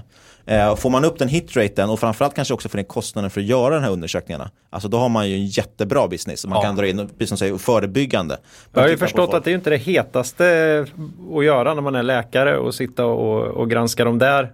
Ja, du, du tittar ju Hel- på hela bild dagarna efter bild liksom. efter bild och så ska du lära känna igen mönster. Ja. Mm. Och det är ju mönsterigenkänning som machine learning kan. Liksom. Så det är ju helt suveränt. Då kan vi frigöra läkarna till att ägna sig åt mer nära Sen har patientkontakt. du demografin såklart då. Som, Precis, och där har man eh, har en liten statistik här. Mer än var femte människa i västvärlden är över 60 år. Och andelen ökar. Eh, och då har du cancer, hjärt och kärlsjukdomar, problem med nervsystem, skelett, rörelseorgan. Det är precis den typen av business som Sectra är intresserad av eller håller på med. Eh, sen har man lite där med digitalisering också. Jag vet inte hur mycket sektorer liksom drar nytta av det. Men lite inom sjukvården då, påstår man sig i alla fall ha en unik position inom det här. Eh, för att man är så digitaliserad. Jag, jag tror att det faktiskt mest är snack från bolaget. Eh, men man kan väl kanske då om man, om man vill motivera ett högre P tal så kan man skylla på det. Mm. Mm. Ja, VD försöker ju också nu då det är lite kul för de är väldigt ärliga med det här att ja, vi har ju två ben som står väldigt långt ifrån varandra. Liksom. Säkerhets, IT-säkerhetsbenet och, och eh, sjukvårdsbenet. Och nu plötsligt här för bara något år sedan så kolliderade de ju fullständigt när vi fick de här första riktiga ransomware-fallen då där sjukhus var tvungna att stänga ner. För att hela, hela deras IT-infrastruktur var nedstängd och så skulle de betala in bitcoin någonstans och så kanske eller kanske inte så låstes grejen upp igen. Att då vara sektra och liksom kunna koppla på det, den kunskapen de har. Hade de inte- och inte, och inte bara att vi har lite folk vi har lite folk i källaren här som är hyggliga utan nej, vi har en, extremt tung Mm. del av vårt bolag. Det, det kommer vara, bli bra. Jag, helt jag tror redan det är bra. Och jag tror att det kommer skomakarens egna ungar då, men nu har de ju liksom fått alla möjligheter att gif, gifta det här. Den Så är det måste vara kul för dem. Ja. Och just när man då redan kanske gjort upphandling så som man är ändå leverantör. Jag kan tänka mig att det är lättare att få in ytterligare då den försäljningsdelen. Mm. Jag skrev faktiskt ner det också som en megatrend med kvantdatorer. Eh, just för att där forskar, forskar ju ibland sektor då inom eh, ja, men hur man ska eh, öka. Vi var på någon föreläsning om det tror jag också du och jag Fabian faktiskt nyligen. Eh, en från Sectra. Men just för att kvantator, med kvantdatorer kommer man ju kunna lösa krypteringsproblemen som finns idag eh, väldigt, väldigt mycket snabbare. Alltså knäcka de krypteringen helt enkelt. Eh, men då forskar ju Sectra bland annat om att ta, ta fram nya lösningar på det för att skydda mot intrångsattacker. Mm. Eh, Men som sagt, det är en så liten del av omsättningen idag, men det kan vara intressant på sikt. De växte, växte som sagt 30% förra året. Och då går det ganska snabbt med ränta på ränta. Ytterligare en sak på pluskontot är satsningen i USA som går väldigt bra. Eh, läste jag här. Och man dubblar faktiskt orderingången i år jämfört med förra året. USA är fortfarande en liten del av Sectra. Men eh, det har börjat väldigt bra där borta. Så att det är ytterligare en sån här Men är det, är det något att ha? Det är väl Kina man ska vara i nu eller? hur? Ja, Nej, det är en sån ekonomi Nej. där borta så man blir för fasen rädd varje Nej gång. men jag menar USA måste ju Ja, vara en gigantisk marknad såklart. Så, så att eh, den, den ligger också på pluskontot där Mm. såklart. Och man har väl typ 20% eller någonting av eh, försäljningen i USA också. Mm. Lite drygt tror jag. Värderingsmässigt då? Ja, där är ju egentligen det första riktigt negativa. ja, nej, men som jag sa, jag förstår att Sectra handlas högt för det är många saker som är attraktiva här ju. Som vi har sagt då, men eh, vi har ett PE på cirka 35 kanske och EV ebit på 30. Så man får ju verkligen betala här liksom. Och med den här ja, tillväxten. för, nä, för nästa år. För nästa år, ja precis. Det här är väl eh, enligt, eh, vad heter de nu? Ja, Introduce har ju satt en... Okej, så att vi har egentligen, det är en enda, eh, en enda prognosmakare här då. Men, Men vi eh, ligger ju där idag ungefär och ja. lite bättre ska det väl gå. ja, ja, precis. Nej men så det är väldigt högt värderat, eh, är det. Man kan ju nämna PEG-talet som är så härligt. Mm. PE genom vinsttillväxt. Det ligger på 1,8. Alltså, Det är enligt, inte farligt. Jo, man brukar säga 1,5. Över 1,5 så är det övervärderat. Det, Ja, det är inte men- super, superhögt. Det är ingen liksom. femma. Nej, Nej, det, det- det är sant. Jag har sett Netflix alldeles för mycket så då, då faller liksom bara alla andra. Det, det går väl i linje med att de har ju den här, de satsar på någon typ av tillväxt, så det är 50% eh, eh, över fem femte år. år. Mm. Över fem år, exakt. Och, Och- det har de ju hållit senaste åren. Ja, och som jag sa, jag sa 140% sa jag att de hade levererat de senaste fem åren, men det stämmer inte. Det är 170% de senaste fem åren faktiskt tillväxt. Eh, sen gjorde jag, försökte, jag skulle ge mig på att göra en sån här relativ värdering som jag sa. Eh, problemet är att det går ju inte för att det är bara eh, förlustbolag. Jag drog ett snitt här utan att justera då för de som har gått med förlust. På vinstmarginal bland annat, Sektor har ju då ungefär 15% vinstmarginal. Kan ni gissa vad övriga Norden har för vinstmarginal? Man slår ut alla i den här branschen, medicinteknik. Ta bort de som är Nej, med förlustbolagen. 2 procent. Får Men får jag säga negativ, som har svaret? negativt. Det måste vara negativt. Ja, Fabian kan få svara då. Minus 3000 procent. Ja. Oj. Det måste vara negativt. Ja, okej. Ja. Så de jämförelserna blir ju rätt irrelevanta. Okej. Men det är lite komiska siffror kan jag tycka. Minus 3000 i vinstmarginal i snitt för medicinteknik. Det är inte jättebra. Ja, men det är ju också mycket det att, att eh, Sectra har inte fas 1, fas 2, fas 3 i, i sin verksamhet. Det här är ju ett IT-bolag som har hi- hittat en väldigt intressant nisch här inom medicin.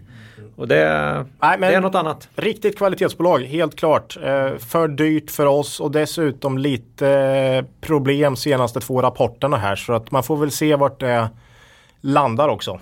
Det har synts, aktien föll ganska rejält på förra ra- rapporten här. Frågan är ju om, om ägarna i det här bolaget verkligen blir, man skulle kunna hoppas att de kunde bli lite deppiga då men det är väl sekt i Sectra där lite grann på vissa av av, av ägarna här så att eh, man, man tror väldigt, väldigt mycket på det här bolaget. Så det blir väldigt, jag tror det blir väldigt svårt att komma in här. Och de är väl fortfarande, trots att det har fallit, väl fortfarande upp 20% year to date eller något sånt. Ja, Ja. precis.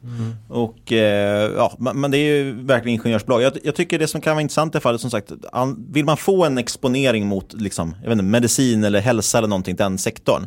Istället tänker jag då för att kasta pil på de här förhoppningsbolagen. Så har du ju ändå bolag här som har en helt egenfinansierad R&D Eh, och de har typ 2% direktavkastning. Alltså det är ändå ett bolag man kan lita på på något sätt. Det känns Ja, mycket, ja. mycket tryggare. Så det är Absolut. inte, om man ska dra det där kvalitet igen, det är ju ett kvalitetsbolag jämfört med, eh, ja nu ska jag inte nämna något, men något eh, cancerforskningsbolag eller någonting. Liksom. Just också att liksom, de har mycket mjukvara. Ehm, det är ju väldigt liksom, säker investering som det kostar så pass lite när de väl har utvecklat det. Nej men alltså bolaget är ju, det är som vi alltid säger i våran podd att bolaget, Bolaget- är, ju, är ju ett fantastiskt bolag. Det är bara att äg, ägarna älskar det lite för mycket liksom. Nej men det är väl samma sak som vi har tagit upp i våran podd. Det är ju jättelätt att snacka, det finns så sjukt många fina bolag. Men det är väldigt ofta man kommer liksom det är andra som hittat det innan, de har ju insett att det är fint bolag, därför är det ju lite dyrt. Men lite som vi pratar Cloetta här, om det blir- blir rejält skakigt på börsen och tillväxt. Äh, tillväxt har ju premierats extremt mycket också tycker jag, sista fem åren. Eh, Och då kan det bli en, en liksom, det kan bli ett ras även i de här aktierna såklart. Och då, och då kanske man kan komma in till en vettig nivå. Jag tycker P 20-25 absolut här. Men 35 är lite väl liksom. Och Sectra har ju fallit, jag tror att det är, det är typ en tredjedel av börsvärdet har ju utraderats faktiskt sen toppen, om man räknar från toppen i år. Då. Så att eh, uppenbarligen har det ju närmast slaktats då, så att det finns ju kanske ännu mer att ge då på nedsidan så att säga, men det kan bli ett intressant bolag Börsen har varit svag och fortsätter det så kan det ju fortsätta tappa med allt annat såklart. Så hittills har vi haft två ändå ganska stabila, trevliga Verkligen. bolag från Linköping. Absolut. Då går vi in på det tredje. Ja, Saab. Jag tänkte säga med flygande fläng eller något sånt här men jag fick inte till det alls här. Alltså det det gick Saab- inte. Nej, Saab är ju eh, också ett av de konstigaste bolagsnamnen tycker jag i Sverige. Eh, Svenska Aero... Aktiebolag. Ja, AB i Saab står ju för aktiebolag. Sen slog man ihop det då till en förkortning Saab och då var man tvungen att lägga till AB. För att så nu är det Saab AB. Så det blir ju svenska aeroplaner, aeroflyg, aktiebolag, aktiebolag. Ja, den har jag inte tänkt på. Ja, det var roligt. Okej. Den tycker jag är konstig. Ja, eh, Det är ju helt fantastiskt ju. Ja, det är kul. Ja, bra. Väldigt märkligt. Ja, här har vi ju ett helt annat bolag och eh, dignitet också då. Eh, Investor, huvudägare, Marcus Wallenberg ordförande. Bara det eh, säger ju en del tycker jag. Och 45 miljarder market cap här. Så att, eh, De har ju enskilda produkter som har som kostar som de här andra bolagen har i årsomsättning. Så att det, ja, ja. Nej, väldigt eh, speciellt bolag såklart. Firar väl 80 år, jag kommer inte om det var i år eller förra året eller nästa år eller någonting. Runt 80 år i alla fall är det. Bolaget. Också gammalt. Och det är faktiskt så om man pluggar på universitetet här, om man inte kan nämna vilket flygplan det är som flyger ovanför eh, skolan, ja då får man ju inte godkänt och kan inte gå ut. Nej precis, och det är därför jag inte klarat mig. Jag Ja, var ju på det. Y-programmet också, teknisk fysik. Där är det ju alla som börjar där är ju flygplansnördar i princip. Mm. Det var min upplevelse. Väldigt många ville jobba på Saab, det var drömmen liksom. Eh, och det är väl lite som vi sa, Sectra, där, fast de kommer ju då från medicinhållet, liksom, både universitetssjukhuset och, och Tekniska högskolan. Eh, Men vi, vi pratade om det innan, att det är väldigt mycket lojalt folk känns som på något sätt. Ja. Alltså man vill verkligen, man drivs ju för att få forska och driva fram produkter och så vidare. Och det är ju samma på Saab, där har man ingenjörer som de vill ju verkligen jobba Men med de här förstå vilken fördel för bolagen att ha den auran kring sig och suga upp ingenjörer bara av sig själv. De enda, alltså det är Saab och Volvo som jag vet, de har den här att folk, de kanske börjar plugga och liksom redan år ett, då vet de, jag ska jobba här. Så jag känner ju folk liksom från Stockholm, här, Linköping och från andra ställen.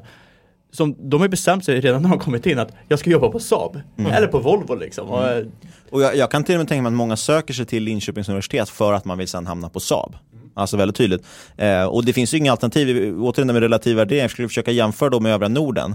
Då hittar jag ett bolag som har i samma industri som Saab. Så det, det finns ju inte så många andra flygplanstillverkare liksom att gå till. Nej, om man jag hittar, dra- Norge hittar Kongsbergsgruppen. Ja, just det, Och de, är- jag kan inte påstå att jag vet exakt vad de gör, men de håller också på med olika typer av militärmateriel. Då. Eller försvarsindustrin heter det ju så fint. Ja men innan man börjar gräva i det här, eh, vi som då är i Linköping, det jag vet inte, det finns ju andra flygstäder naturligtvis men i perioder då när man har de här testperioderna, jag, det har man varit med om i omgångar, särskilt när JAS verkligen skulle börja flyga då på riktigt eh, i slutet på 90-talet. Då, då stannade ju föreläsningarna upp. Och så, så är det även när man sitter i möten idag men då då hörde ju liksom, man hörde ju att nu är det, nu är det på ja men det här kommer åt vårat håll. Då blev det en naturlig tystnad. Kan ju vara i två minuter. Ja, alla, bara, alla bara satt, det blev bara tyst för man väntar ut liksom. För Men det är lite, det är så in... Men det- man, man, man, man, det är ju man, ingen idé att försöka Nej, liksom. och, och man, det här finns i vardagen i Linköping. Så att det är en det är inget... speciell grej som man vänjer sig vid. Ja, snabbt visst gör man. Alltså liksom du...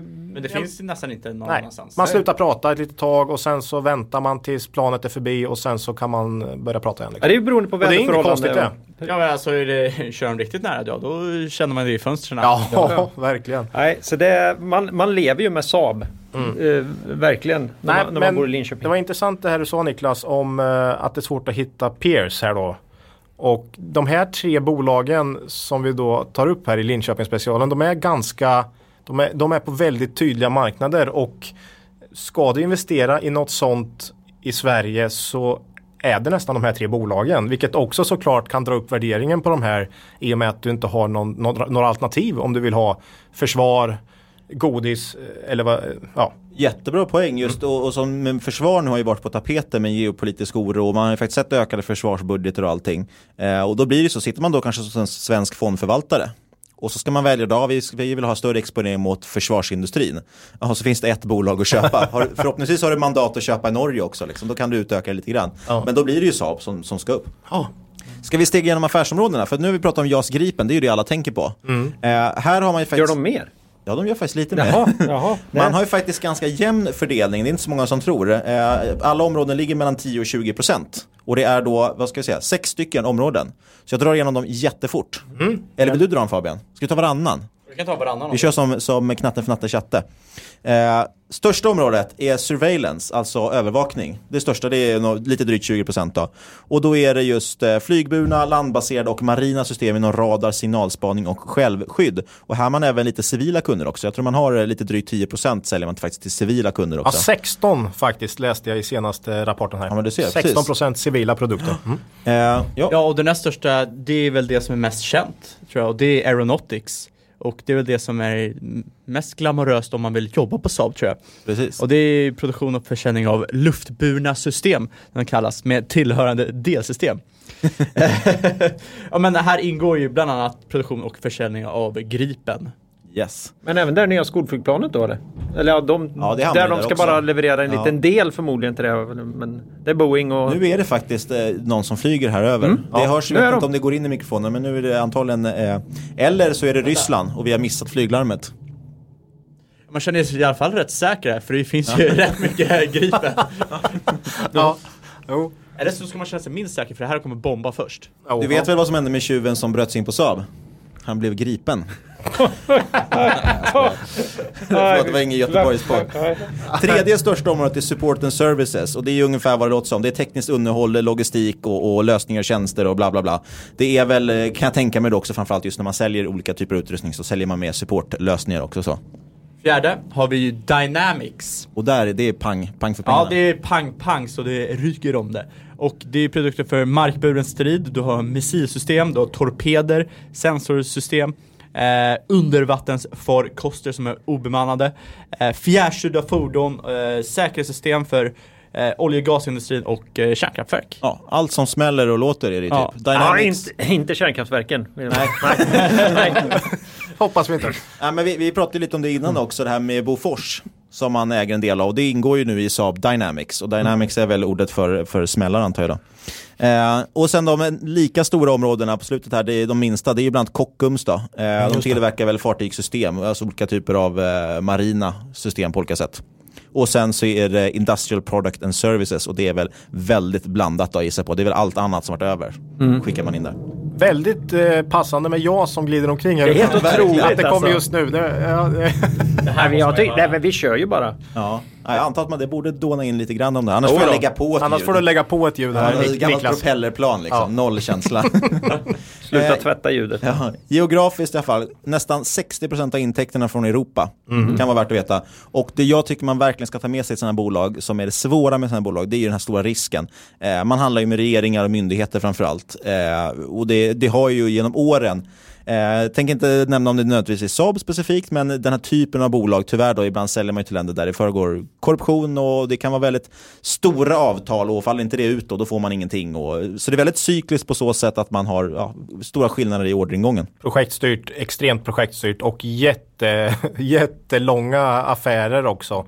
Orderböcker kanske brukar tryckas ut på något år åt max i många bolag. Men här är det liksom under tio år kanske man, man jobbar med vissa ordrar. Så att eh, ja, eh, väldigt speciellt. Nu, nu har jag inte räknat på det här. Vi räknade ju på Saab för, det var ju några år sedan nu Fabian. Eh, just på orderboken tittade vi på då. Eh, och den var ju då, nu, nu drar jag det här helt ur huvudet då, för att jag, jag kommer inte ihåg exakt, men jag för mig att orderboken var väl typ 3-5 gånger så stor som börsvärdet eller något sånt. Ja. Alltså det var något sånt helt sanslös Ja. siffra. Eh, ta mig inte på orden där, men den var extremt mycket större i alla fall. Det är ju, just för att, som helt- du säger, det tar så lång tid. Helt unikt är det ju med, så, med den typen av orderböcker. Liksom. Eh, Men också här det här med stabilitet och eh, om vi tar Linköping då. Så visst, det finns konjunkturkänsliga bolag i Linköping med. Men de här tre är faktiskt inte särskilt styra av just den allmänna konjunkturen. Ingen av dem. Nej. Så det är ju lite intressant för arbetssituationen eh, situationen i Linköping. Eh, med kanske en något stabilare eh, arbetslöshetsnivå då. Kan man tänka. Jag väljer att säga att det kan ju gå åt skogen precis när som helst. Ja, det kan du göra också. Nej, det är ju, det är ju Lite det är stabilitet. väldigt stabilt.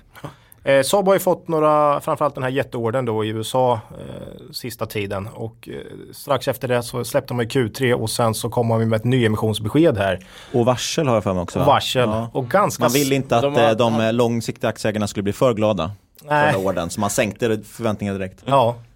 Eh, nej, men ganska svårt kassaflöde har jag sett också över tid. Hög nettoskuld. Hög nettoskuld ja.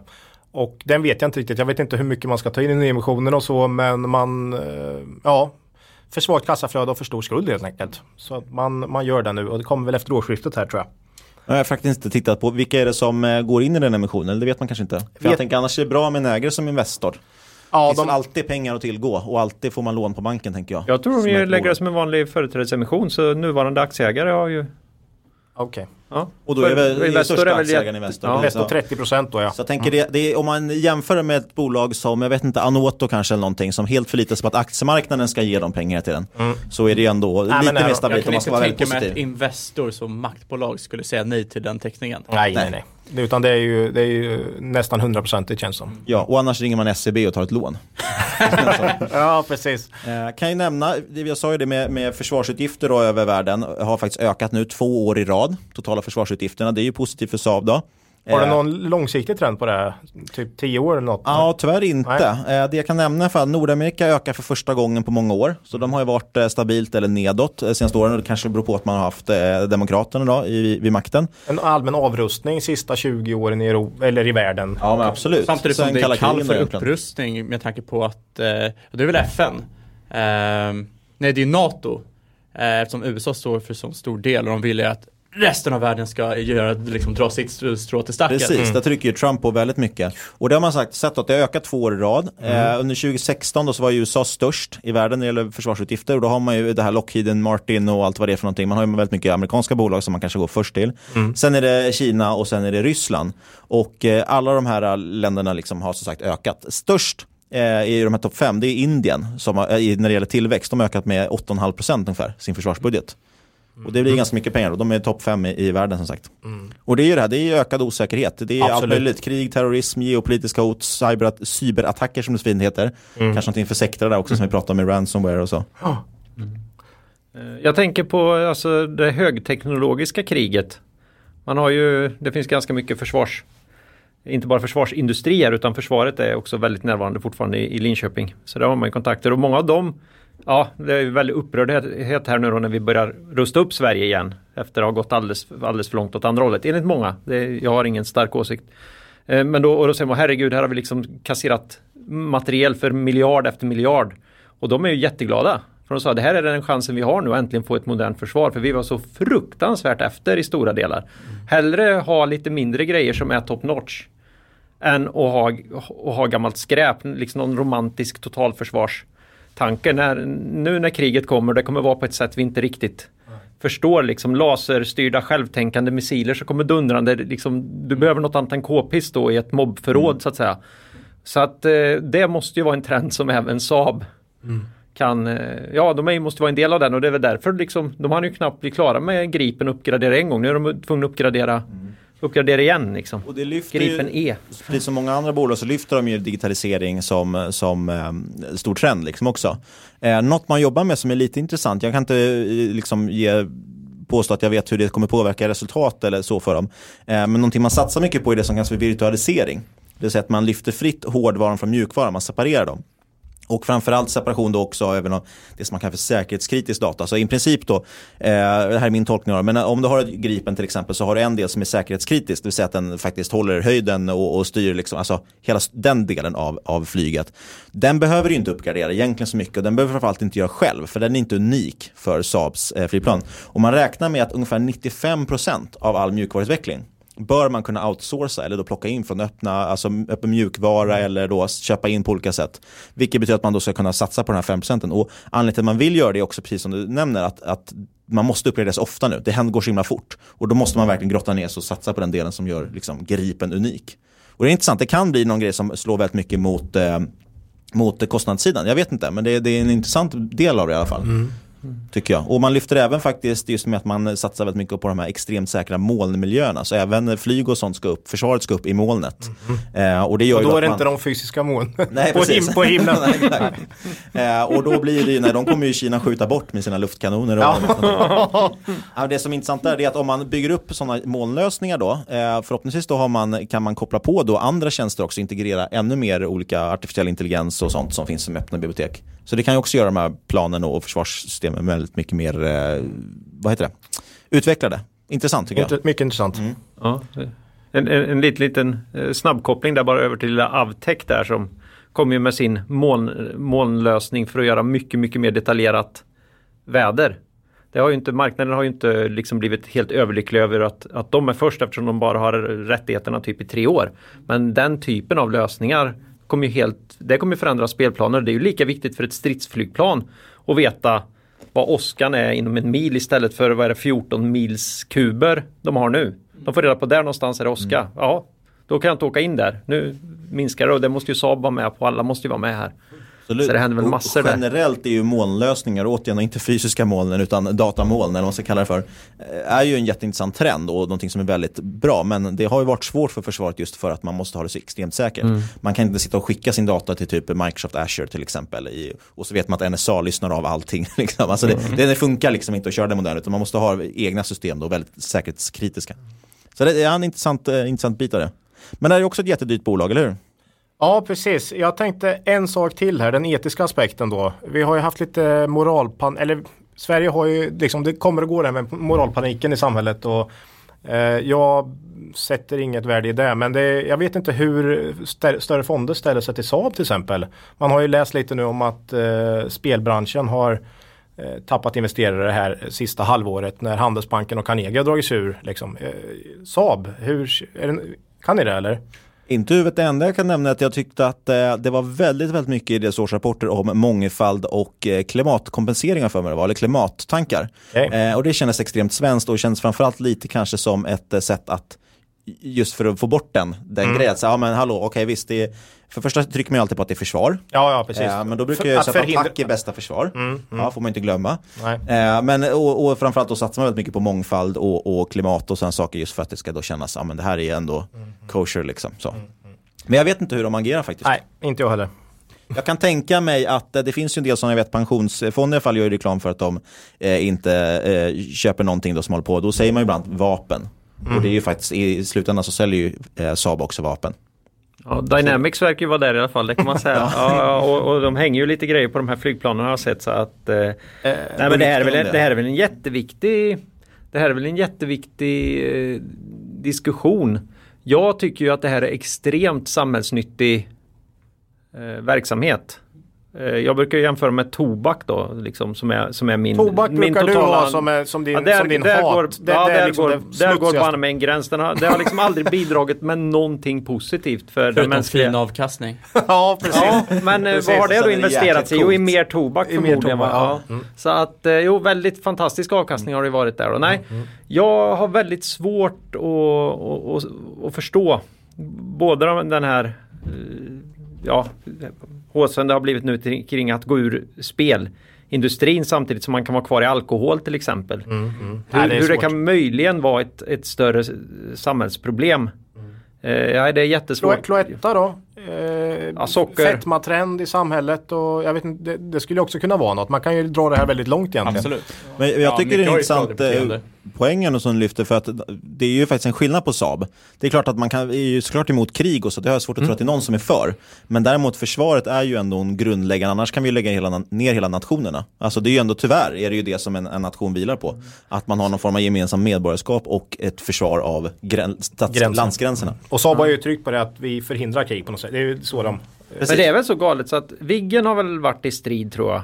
Gamla flaggskeppet då som fanns när en annan föddes och redan då började bli lite till åren. Men jag tror inte Gripen har varit i strid fortfarande va? De körde väl som hejsan över Libyen där för att försöka få till något för att kunna säga att man har, men jag tror inte man har Jag vet inte, så Sverige det här har ju varit att det är ner en hel del i Afghanistan bland annat där och det kan tänka mig att det Ah, har varit inte med, nå, inte med något flyg tror jag Ja, inte. jag vet nej. inte. Nej. Ja, helikoptrar och så men inte med, inte med något stridsflyg. Svårt att veta. Sen har vi hela Bofors-skandalen som var då. Och, alltså, just så att det finns garanterat, det har garanterat på något sätt smugits ut och sen så kan man väl då, det de brukar ha invändningar mot är ju att eh, nej, men, någonstans i slutändan är det ju ändå tänkt för krig, de här grejerna. Eh, men så, jag, jag tycker verkligen det är en bra poäng. Det är en väldig skillnad i alla fall på samhällsnyttan om man jämför med typ spelbolag eller tobak eller vad det är. Och Sectra ska vi inte prata om. Det är ju klock. Det, det är svårt att hitta något som är direkt fientligt mot mänskliga utvecklingen. Ja, då Ja. får man nog skruva en del tror jag om man ska Ja, nej men eh, jag tyckte det var intressant att ta den diskussionen lite här också. Säkerhetslösningar. Informationen ska vara fri Ola. Ja. Hur kan du gå med på deras Ja. avlyssningssäkra mobillösningar? Eh, här, upprörande. här kollade vi eh, SME Direkt prognoser, P 17. På, P42 i år. ja, så en extremt vindtillväxt tror man här på då, eh, nästa år. Det måste väl vara de här skolflygplanen antar jag? Ja, det bör det ju vara faktiskt. Eh, som nu ligger och liksom inte har hu- hunnit komma igång än. Och eh, PS 1,25, direktavkastning 1,9. Nettoskuld med nyemission på gång. Så att det är inte heller direkt billigt det här. Nej. Är det inte. Jämför man med Kongsberggruppen, de Mm. handlas till P22 innevarande år alltså, så då det är häl hälften så billigt helt enkelt som Saab. Mm. Eh, slår man ut mot övriga världen då, för där finns lite mer att jämföra med, då får man P tal på 74 om man har rensat bort förlustbolag. Mm. Eh, det beror dock på att vi har ett bolag som heter Cubic som har P 1500. eh, tar man bort den så får man då någon form av bransch P på 24. Så det är alltså hälften så Det är en billigt. stark premium på Saab med andra Ja. Helt klart. Eh, men det kan ju också bero på just nu, det här är ju bara innevarande år och jag tror att det är rullande 12 månader va, på, på börsdatum om jag inte Ja, minns fel. ja, precis. Så att det kan ju vara så att har man haft ett kvartal egentligen som är dåligt, alltså, eller det, kan, det vägs ju upp av, av ett enskilt år så. Jag har inte kollat någon historia. Men här är väl lite... Och det är ju svajiga resultat. vi brukar det är ofta prata om lärdomar. resultat. Ja, det är Det viktigt. ser man ju också på till exempel vinstmarginalen är väldigt, väldigt låg. Mm. Eh, en, ensiffrig. Och eh, jag vet inte exakt, eh, Saab är ju ett industribolag men de är också liksom lite bortkopplade från eh, liksom cykliska rörelsen.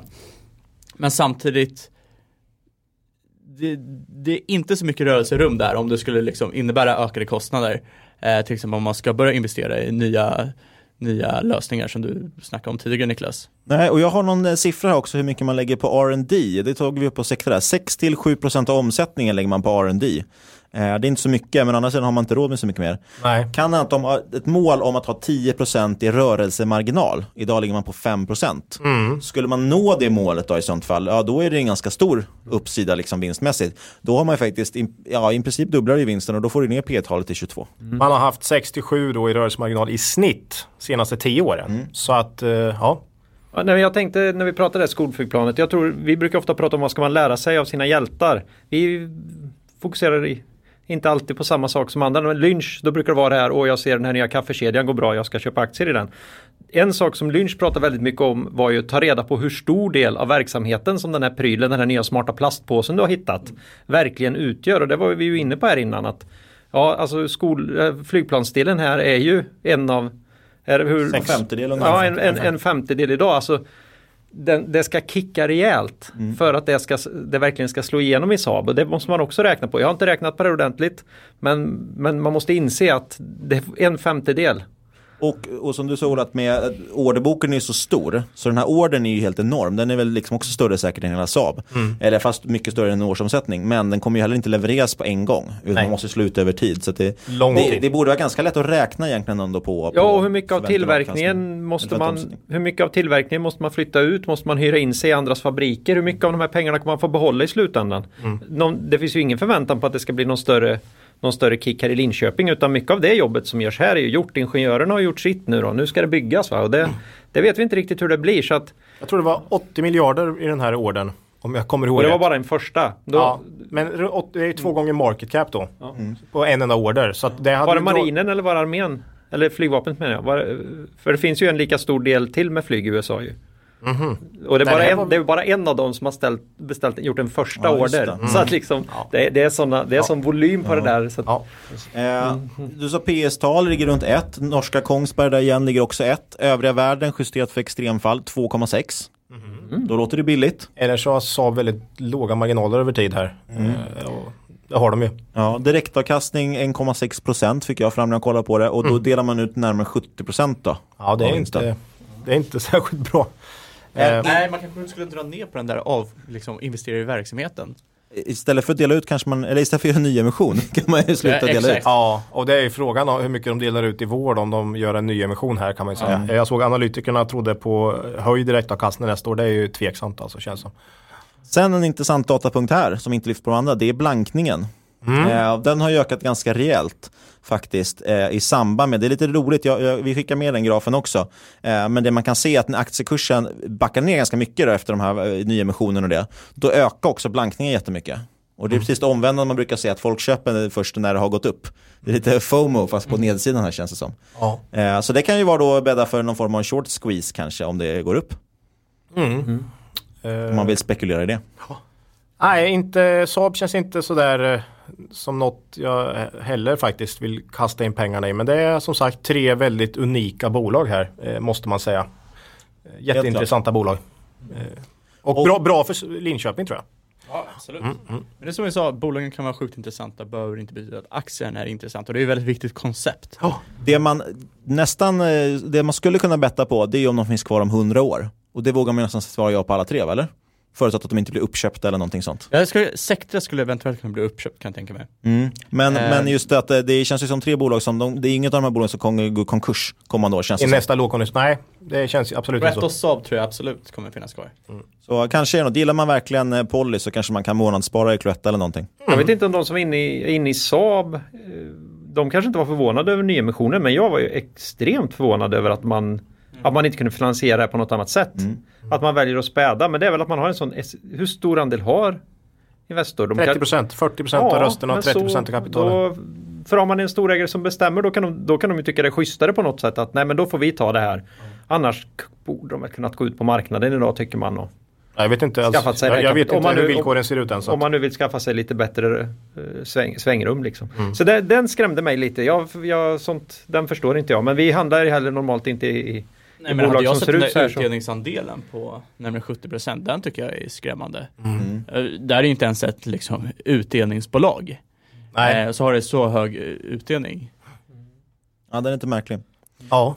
Vi kanske ska runda av också och säga någonting. Det är ingen av oss här som äger aktier i något av de här tre bolagen. Nej. Ska nämnas.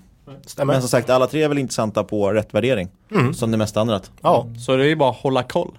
Sek- Sectra är väl ett sånt här bolag. Fortfarande lite för dyrt men skulle det av någon outgrundlig anledning komma ner lite till så skulle jag börja följa det. För, för det är de här, är ju, du måste ju vara med den dagen. Du får ofta en väldigt kort du får ofta en väldigt liten chans i ett sånt här bolag. Någonting händer, det blir ett missförstånd. Det kommer någon stämning i USA. Du har Johnson Johnson nu. det visar eh, sig grundlöst då. Då har du kanske några dagar på dig och då kan man komma in i sådana här fantastiska bolag. Men känner du inte till dem, har du inte koll på dem, vet du inte vad de är. Ja, då, kan du inte, då kan du inte gå in va. Så att, Precis det vi pratade om i vårt julavsnitt vi gjorde för, som släpptes förra veckan när man lyssnade på det här då. Eh, hoppar vi lite i tiden här lite märkligt.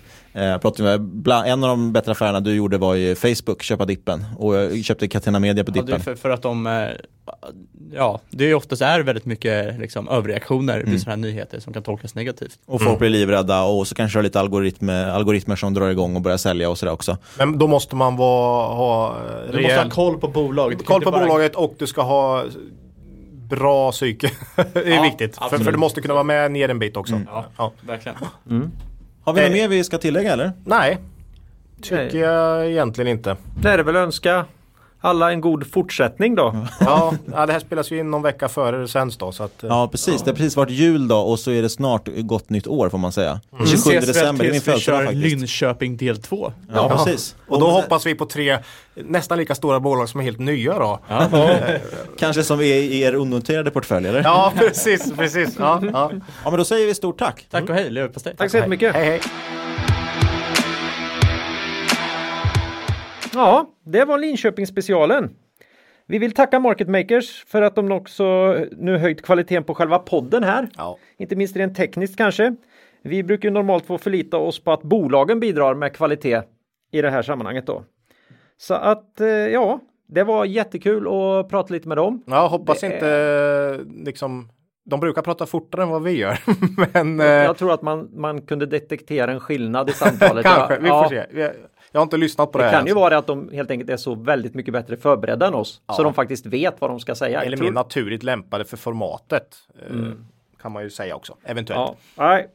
Eh, fantastiskt duktiga. Mm. Eh, väldigt kul. Vi kommer ju från helt, helt olika håll men landade ganska lika här. Mm. Och, det var- rent, och rent geografiskt är det ju Linköping båda då. Ja, så det, Ja, det har vi ju nu, nu gemensamt. tänkte jag investeringsanalysmässigt här då. Men, Ja. ja, nej, men eh, Tack Niklas och Fabian. mm, jättetack. Eh, och eh, då får vi väl anta att lyssnarfrågan eh, är besvarad här.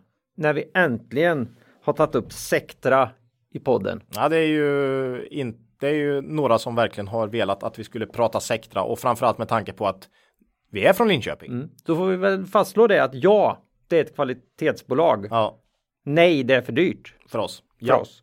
Eh, och då är det trots att det har kommit ner en del. med en 30 procent säkert. Sen, Toppen, absoluta toppen. ja, ja, 20 i alla fall. ja, 20 kanske. Ja.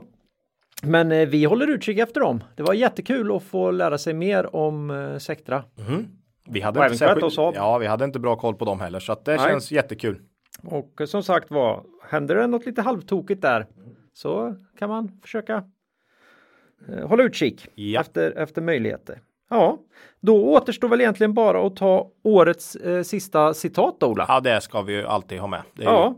Och då är det ju så här att i janu- i januari i år gick ju Ikeas grundare Ingvar Kamprad ur tiden. Mm, Det måste väl vara en av de absolut mest kända svenskarna. mm, Jag vet inte hur det ser ut internationellt, men om han krigar med kungen om att vara ja. mest känd, det vet jag inte. Det är väl. Gio Wallner är många kineser som känner till. Ikea är väl väldigt känt i och för sig. Kanske inte Kamprad så mycket. Nej. Eh, och för att hedra honom plockar vi idag upp ett av hans många tänkvärda citat. Ja, det här tycker jag är bra. Ja, Mm. och det här är ju lite något att skicka med då inför nästa år. Så det är lite mer sån här allmän visdom här. Ja, man som... brukar ju köra det här med summera året och lite eh, nyårslöften och sånt va. Mm. Det här är väl något i den stilen. Ja, jag, jag, ska försöka ta med mig det här i alla fall. Mm. Då har han eh, sagt så här då, Ingvar. Bara den som sover gör inga misstag. problem är en möjlighet. Ja. ja, ja, jag tänkte direkt säga att man kanske till och med kan göra, eh, göra misstag i sömnen, men eh, Ja, det är de här som ligger kort då över natten och sådär. ja, eller lång. Man kan, Ja, ja, ja. jag vet inte. Ja, nej, vad, kan vi lära av det här? Jag tänkte att det finns ju två, två, eh, två tag på det här. Det ena är ju, vi är ju värdeinvesterare, så vi bryr oss om bolagen. Aktierna är bara en möjlighet för oss att få handla i dem.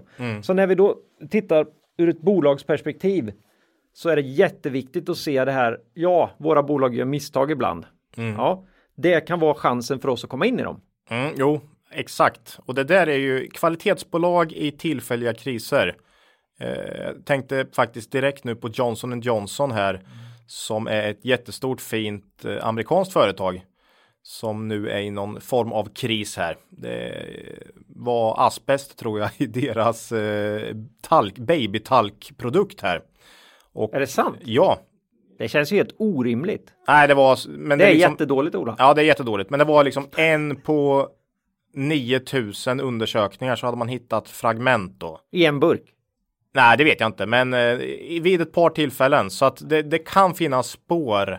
Men aktien då handlas ju ner ganska rejält. Eh, så att, eh, och det här kanske inte påverkar eh, Johnson Johnson långsiktigt. Jag tror inte det. Nej. De har så många produkter. Likadant bankaktier i, i finanskrisen och sådär. 90 ner. Så att nej, som värdeinvesterare måste man ju försöka försöka utnyttja det i bra bolag att köpa när någon har gjort ett misstag. Och då är det bolaget såklart. Och förhoppningsvis då Mr Market överreagerar. Mm, mm. Eh, Ja, nej, ja, precis. Ja, men det andra är väl att man ska lära sig av sina misstag kan jag Ja, tycka. som investerare då. Mm. Eh, det här handlar ju väldigt mycket om eh, hur man jobbar i ett bolag då när, när Ingvar har eh, sagt det naturligtvis. Men som investerare då? Ja, du gör ju misstag. Ja, det är, det, det är ju egentligen bara när du sover som du inte gör det skulle jag säga. Nej, men det är klart du gör misstag, men att hela, hela tiden utvärdera sig själv tycker jag. Och, och lära sig av de misstag man gör och försöka bli eh, en bättre investerare framåt. Det är ju en stor lärdom tycker jag. Ja. Och här, särskilt här nu när väldigt mycket går ner så kanske man vänjer sig vid att ja, men ja, det går ner. Det spelar det, bolaget är, är kanon, men fortsatt utvärdera bolagen och din förväntan på bolagen. Och när de mm. sviker dig, Ja, gå inte från ett värdecase till ett förväntanscase. Leta inte reda på något i framtiden som kan göra den här aktien attraktiv, utan skicka iväg skiten. oerhört bra sagt. Viktigt Claes. Eh, hade inte tänkt eh, på det, men eh, den, den är ju oerhört viktig att säga här. För det gör så stor skillnad. Om, om man är värdeinvesterare på riktigt Mm. så måste man klara av att, att acceptera att bolaget har svikit dig för nu. Mm. Det inte, innebär inte nödvändigtvis att Nej, viktigt för nu är också viktigt. Men, men, men just den är ju oerhört viktigt. Att Mm. helt plötsligt skulle du ha köpt aktien idag? Nej, för du har ingen koll på vad som händer. Du vet, du är, tycker ledningen har svikit. Du ser inte vad som ska driva vinsten framåt. Då skulle du aldrig ha köpt om du inte ägde aktier. Nej, Varför? Nej men det är, det är ju det enkla testet. Om, jag inte, om jag inte låg på aktien idag, skulle jag köpa den nu? Mm. Nej, skulle jag aldrig göra. Nej, då ska du inte ha den. Nej. Det är ju bara så. Då måste du hyvla ut det och då, då spelar det ingen roll tycker jag om aktien är ner 20% utan bort med det. Köp något som du känner här har du ett fundamenta och en trygghet Mm. eh, istället. Du behöver inte tjäna igen pengarna i samma Nej. bolag eh, eller i samma aktie. Mycket viktigt. Och det här gäller ju särskilt då när, när, när aktien har kommit ner så att säga. Ja. Så att den ska ju då se ännu billigare ut, men du skulle fortfarande köpa den. Då är det ju verkligen fara. Fara och färdig. Jag har gjort några sådana. Jag har gjort några sådana resor i år och det är, ja, det är lätt att hamna där. Ja, det är mycket lätt. Så jag försöker nog tala till mig, Mm. tala till mig själv här när man nästan omedvetet omvärderar ett, ett fundamentalt case till ett förväntans, Ja. till ett förväntanscase och så, och så lurar man sig, Mm. lurar man sig själv. Tänk om och hoppas. Ja, Så, Nej, men så är det. så är det. Så att det, man kan väl ta med sig lite allt, eh, allt möjligt av det här. Mm. Och är det någon som har visat att, att problem är möjlighet så är det väl Ingvar. Så att, eh, mm, Mm. Precis. fi, fint att få kasta in ett citat från honom. Det kan nog komma fler Mm. i, i framtiden också. Ja. Det finns, en- finns en skatt där. Så, det var väl i huvudsak vad vi hade idag va? Eh, Nästa avsnitt blir en efter helgerna podd här. Då ska vi se vad vi kan liksom skrapa fram bland sönderrivet omkringkastat julklappspapper, serpentiner och i Olas fall en och annan champagnekork då. Oj. Ja. Så att eh, ni får gärna mejla oss på Det är kontakt- halv, halvflaskor i år. Ja, ja, ja, ja, jo då. Och frågan är, det kanske inte är, det, kan, det kanske är sån här eh, prosecco. Ja, eller Pommac. Ja, det med. Det är ju gott alltså. Ja.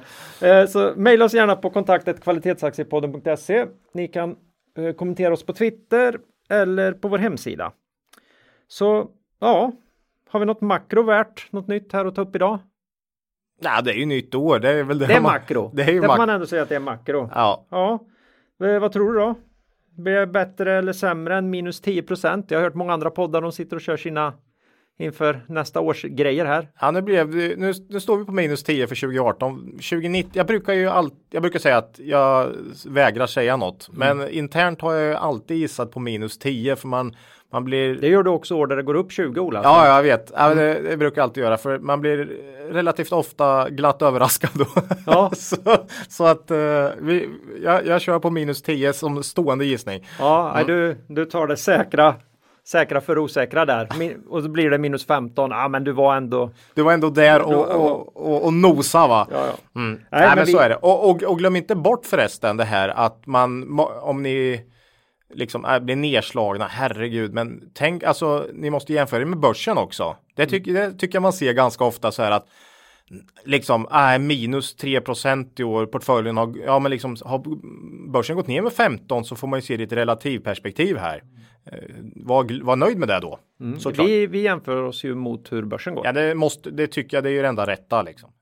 Så det, Ja. skulle vi ligga med någon slags idé om någon absolut avkastning vartenda år. Mm. Samtidigt innebär det att går, går börsen plus 20 ett år, då jäklar gäller det ju att vi har avkastat också. Mm. Så är det, så är det. Så, ja, så är det. Nej, så, så är det. Ja. Och kom ihåg, det är bara pengar. Jo, Ja. eh, så länge du inte har belånat det då. Ja, jo, exakt. Då kan det, eh, Men det bli gör, tråkigt ingen, på riktigt. det gör ingen som lyssnar på den här, Nej, på den här podden. Så att det är ingen risk. nej, Eget ägande, nej, absolut ingenting. nej, Nisch, inget. inget. Jag äger i och för sig, tror jag, en påse Gott och blandat. Jaha. Återigen, det Är gjorde det- jag ju någon annan gång. Ja, det. Mm. Så att jag vet inte om det behöver Nej, jag tror inte det. Eh, kanske ligger något, eh, något kexchoklad där också. någonstans. Ja. Men det, det låter vi vara osagt. Ja. ja, då vill vi bara passa på att önska våra lyssnare ett gott nytt år. Och sen ber vi er att alltid komma ihåg att Det är först när tidvattnet drar sig tillbaka som du får se vem som badat naken. Lose money for the firm and I will be understanding. Lose a shred of reputation for the firm and I will be ruthless. I welcome your questions.